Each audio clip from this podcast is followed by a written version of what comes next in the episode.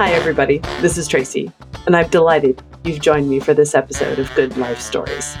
I created this podcast because I believe we are all seeking connection, and what better way to do that than through story? So get ready. These stories are meant to suck you in. Welcome to Good Life Stories. Hey, everybody, this is Tracy. Welcome to this episode of Good Life Stories. I am so excited for the guest I have with me today. I have known Maija for almost a decade now, and my appreciation for her knowledge and passion just couldn't be greater.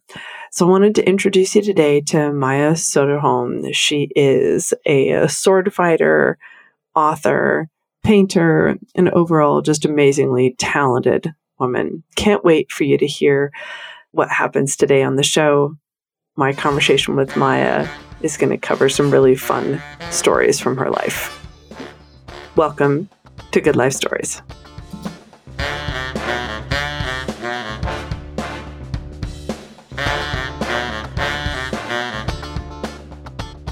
So, good morning, everybody. This is Tracy Crowley. I am on Good Life Stories with my friend Maija Soderholm. And I think Maija, you know, when you were talking about a good way to introduce you, I love that you were talking about you were someone who paints and and that you paint things and play with swords. I feel like that that's like a perfect summation and also a massive understatement. Well, but nowadays you have to have some little catchy statement about yourself or for social media. And it's like, tell us about yourself. What's your bio? And I was like, I don't know. Exactly. I things. I, I I, play know. with swords. You know, what do you say? You know, I, I think it's very interesting that everybody has to be a brand nowadays. But I think it sums it up. Yeah, no, I I actually I looked at that. That well, no, that's actually really accurate because there aren't many people I know who paint or play with swords. Which So- is strange, actually. Let's face it. Right. I mean, you would think that more people would be interested in both those things. You know? so I want to dive right in on when we were talking about three life stories. One of the things that you listed was India on motorcycles. First of all, what were you doing in India? I went because two of my friends had always wanted to ride, two motorcycling friends had always wanted to ride the road from Manali to Leh across the Himalayas. So there's this road that takes three days to travel. I mean, you can do it much quicker, but there's two rest stops uh, on these high plateaus that you can stay overnight. So it's basically three days journey across the Himalayas, across some of the highest motorable world roads in the world. Um, and they wanted to go ride it on motorcycles. And I, you know, they invited me, so I said, okay, so let's do that. Um, but it turned into a year away, um, away from the US, Yeah. and we started in Thailand, went to Cambodia for Christmas, and then back to Thailand, and then we flew in. We flew into uh, Chennai, so old school Madras, but into Chennai from Yeah. Thailand, and we bought motorcycles. Like the, the the whole plan was not to take our motorcycles there, but you you buy Indian Enfields right. um, because that's the way you have to do India as an Enfield. Yeah. And uh, we started in um, Tamil Nadu and then went down to Kerala and basically rode the whole length of India to get up to Manali in June. I, I think I can't remember. I think we left. So we were Christmas in. eh, We left in November and we were Christmas in Cambodia. So we were basically in India from about February onwards. So we had February through June to basically get up to Manali, which is in the foothills of the Himalayas Right. so that then that's when the road opens and then you hang out there until the road opens because it's obviously snowed in and Right. um, the road crews have to work on it and open it up clear the landslides all that sort of stuff make it possible Right. and then that's when it when it's open to travel so that's what we did and we rode all the way up to leh and actually up into the nubra valley which is the highest motorable road in the world though it might not be but the indian said it is yeah. and uh, yeah so that's what we did in india Wow. I bet that was fascinating because I'm I'm assuming it was still quite cold. Yes. Um, it's cold, obviously, because it's the Himalayas. I mean, obviously, the rest of India was incredibly hot, Right. and so we were running away from the heat for most of the journey right. from from the south to the north. Right. Um, and yeah, it's incredibly hot. It's incredibly dusty through most of it, and then it gets super nice up in the foothills of the Himalayas, it's absolutely perfect. Yeah. It's it's really delicious and then it gets completely freezing once you're over the, I was gonna say over the sounds like you were in the in the completely crazy part. So do you know like how long that road is open for? It's usually June through September, but it, it, it varies. So it could be the end mm. of June through the beginning of September. So it, it you know July and August it's pretty much open, but everything is subject to change. Right. And there could be the random landslide in the summer that can close it too. right. Right. Yeah. So it's Wow. it's it's it's not paved most Yeah. of it. Yeah. Uh, like sometimes you're riding through streams and you know it's, it's on the cliff edge. It's it's very interesting road. It's it's, it's fun, fun. and we were there in uh, 1999. So this Yeah. is where Pakistan and India were fighting. Oh yeah. So it was like not you know the most of the other traffic on the road was huge army convoys of trucks. Oh, that'd be bizarre. Like, so Yeah. the, the yes, obviously you had to give way, but like I think about how how much way you'd have to give on a on a dirt road, like you know, climbing up one side. Well, yeah, India's funny. I'll, I'll tell you a story from earlier on in the travels. Um, I, it was weird to see a woman on a motorcycle for a start. The Indians were just very blown away by that. They just I'm- thought it was the sure. strangest thing they'd ever seen. But then the fact that we were driving all the way across India, they couldn't handle that at all. And they're like, "You're traveling the roads in India?" I says, "Do you know Tata truck? You know the Tata trucks? They're like Yeah. these huge, yes. massive The things trucks that carry all the loads. Yeah. Yeah, and they, you know, they're just all mighty beasts that that, uh, that hog the road. He's like, Tata truck looks at a car and thinks matchbox. He says, "You matchstick," and it was true. It was like anything that's bigger has the right of way in India. That's the the rule of the road. It doesn't Okay. matter who has right of way with any Right. rules or anything. So you're bigger. You get the middle of the road.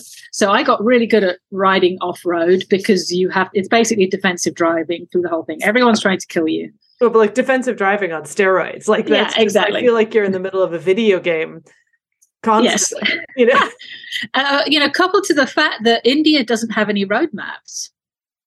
Oh wow.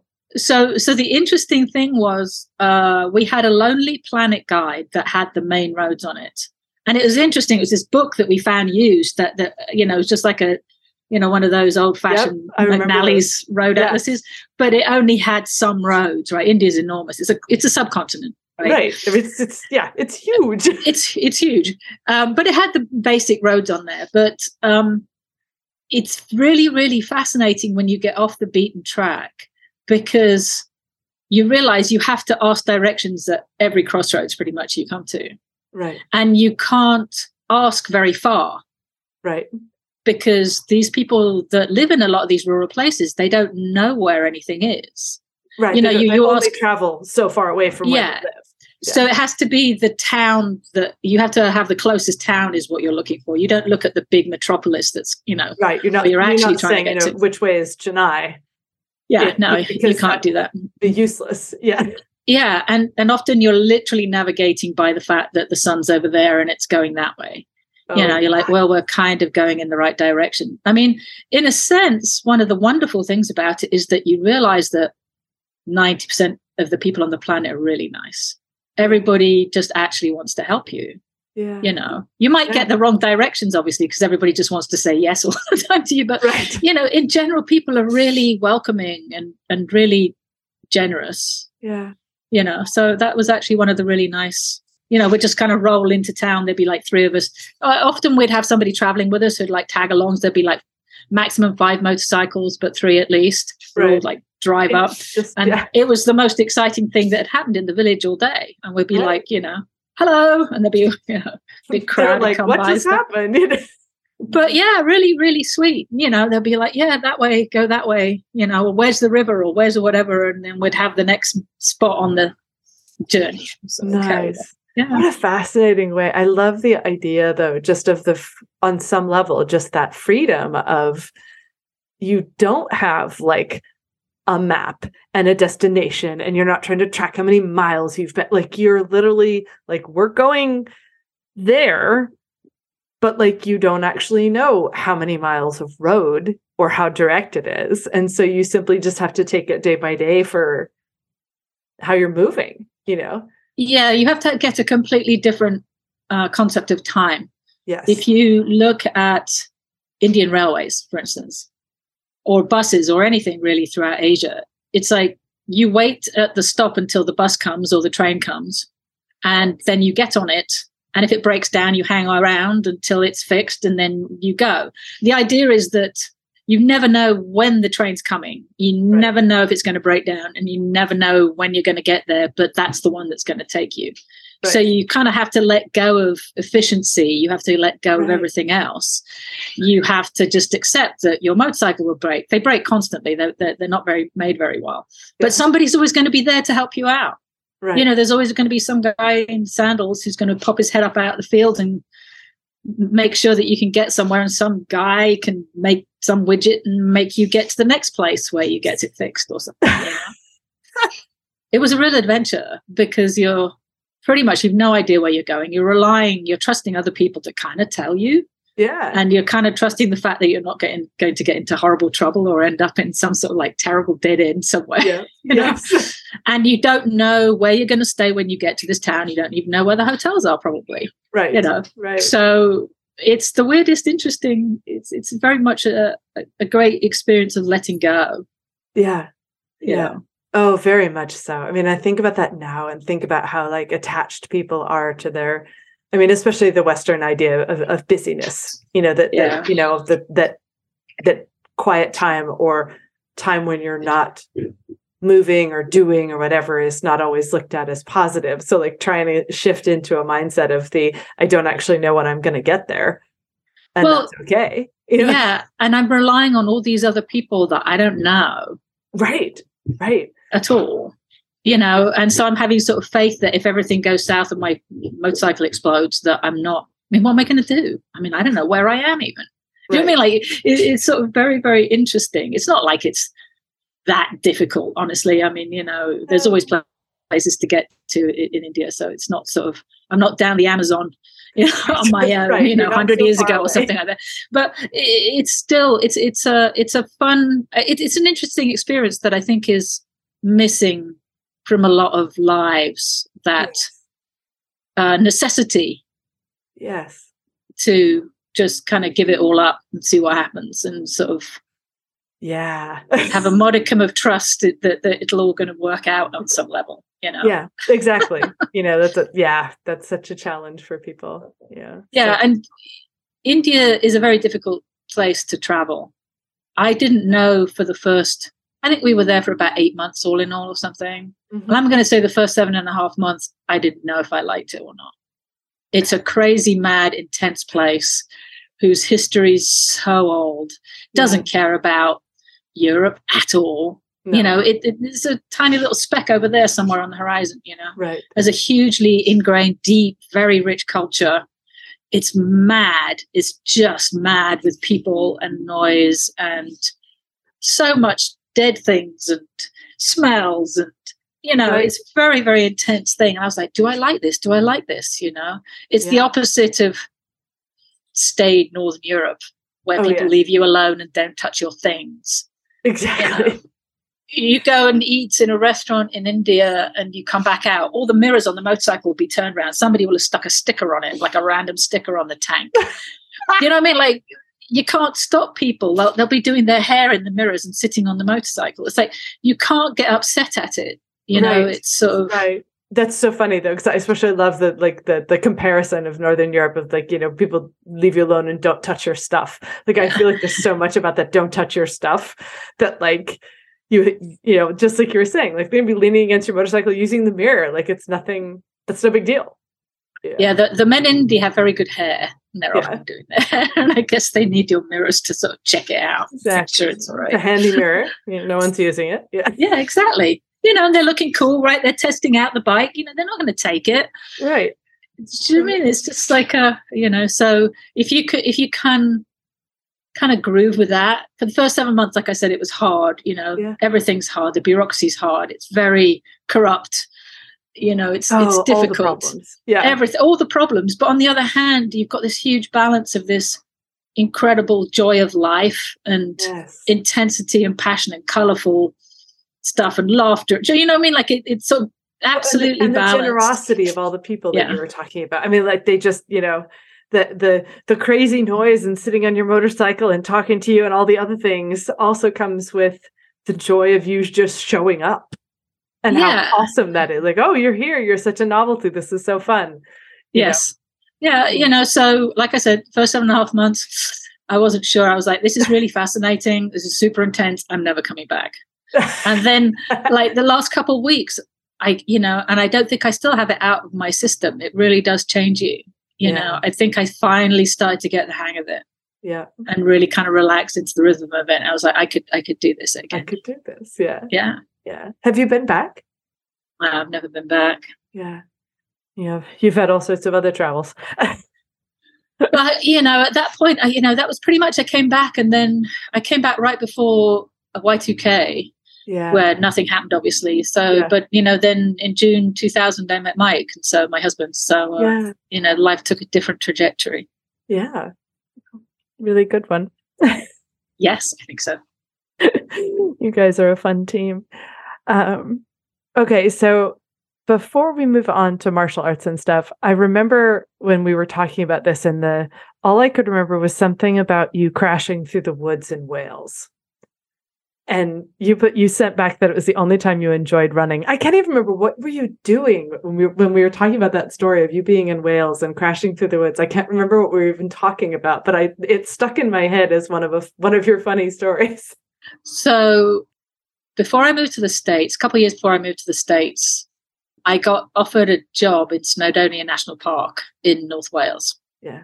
which if you you know just google it and look at pictures it's incredibly beautiful stunning place uh, not huge on the american scale of national parks but still just Yeah. a gorgeous wild place Yeah. and basically what it was was a friend of mine was working there at an inn cooking and the cook that she was working with had a fall ice climbing and he sprained both his wrists and his ankles i think too and he couldn't work so she called me because she knew i could cook can you come up and uh, sub for wolf his name was wolf Yeah. um, while he's recovering. Yeah, sure. Okay. So six weeks turned into two years. I kept working up there because I loved living up there. Yeah. And one of the big pastimes in North Wales was fell running.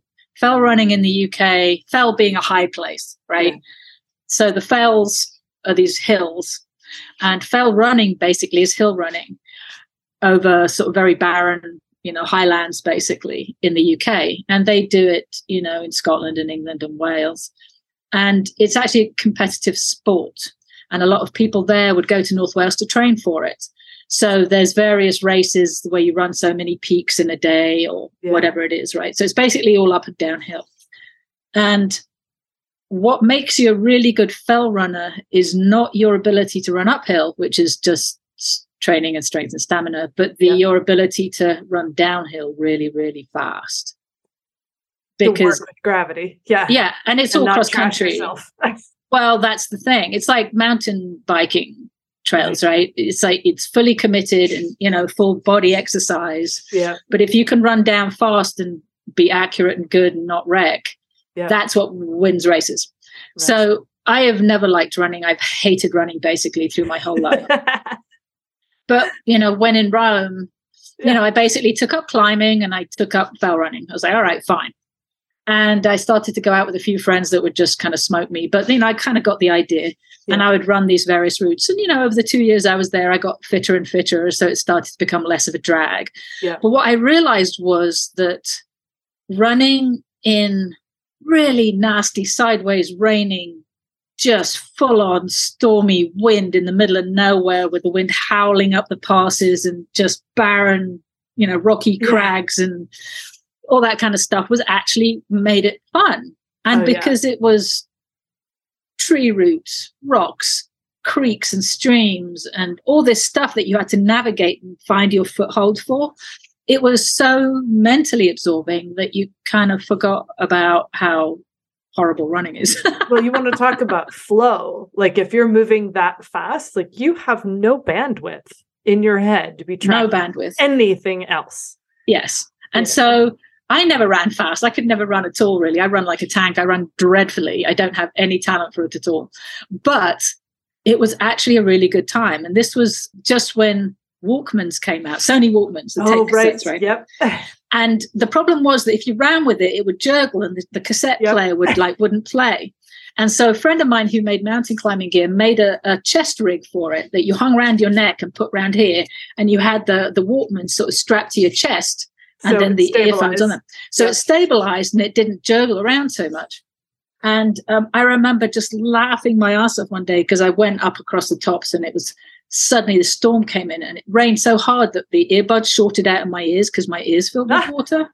And I'm I'm just laughing my ass off. Honestly, it felt like I was connected to my ancestors. You know, it's like bring on the wind, you know, like yes. yeah, you know. so I'm running and I'm running down this hillside. Like I cleared the tops, which are totally barren, but then they planted some like pine forest sort of stuff there.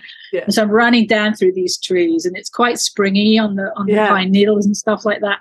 And it was just the best thing ever. I mean, it was just I don't know. It felt, you know, sort of ancient and primeval and I don't know, something very, very connected to my ancestors, something. No, I've had those experiences Yeah. running, on, running on on trails. Just just the when you and there's something about running downhill when the weather is horrendous.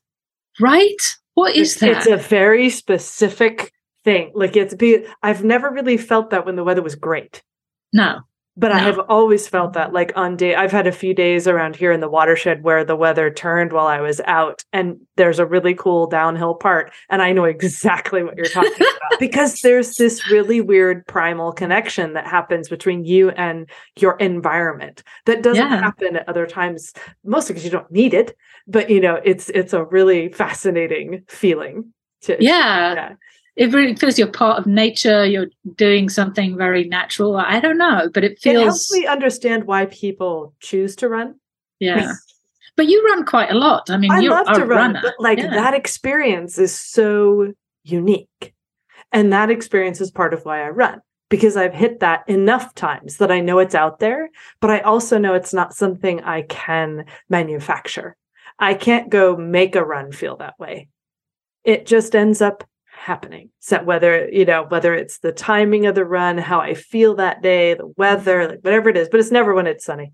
So Yeah. Oh, that's so interesting that you felt it too. I'm really excited about that. Yeah. I mean, you know, uh, since the 13th Warrior movie came out, now I have the whole thing. Yeah. Right at the beginning, he's on the ship and he's like, things have not always been thus. And there's all the Yes. Vikings and they're all like, bah! It's like, you know, it's. Yes. it's like, it's something like that, you know. So you get these sort of somehow glimpses into that, that sort of, I think my favorite thing about that movie is the scene where he starts to, uh, where you hear through his ears him understanding them. Because if you've ever learned a foreign language, that's what it feels like. I feel like the writers in that got that so right. yeah, that was a that- very good one. That tipping point of, oh, wait, you know, you're not just getting two or three words because it's like dominoes. Like when you're learning a foreign language and, and you and you can speak it, it finally just goes and everything comes in place. And I love that. Yes, that is Love a very that. good part of, part of it. But yes, yes, Wales. I miss Wales. That's another place I miss. Yeah. because there was something very special about it. I very much connected to that to that place. So I feel like your your place at your place in California reminds me of that. Your cabin. It doesn't rain quite. I I mean, you The know, hills, it's not Yeah. it's not the same, and and the barrenness of the Yeah. Welsh moorlands, you know, the highlands. There's something very, you know, I don't know that that that's sort of. I, I haven't found that here. Probably on the east coast. I, I bet you There may be some, yeah, Yeah. But it's just it's one of those climate and geography combination things. That Yeah. just doesn't stay the same. It's very ancient landscape. It just feels like it's been there forever, and you know, the, exactly. the mountains speak. Yes. Thanks so much for listening to Good Life Stories. I hope you enjoyed this episode. Please visit our website at goodlifestories.com for more show notes and additional episodes. Please subscribe and consider rating and reviewing the show on Spotify or Apple Podcasts to help others connect to us. Who do you know with a good life story? I would love to hear from you. Good Life Stories, creating connection, one story at a time.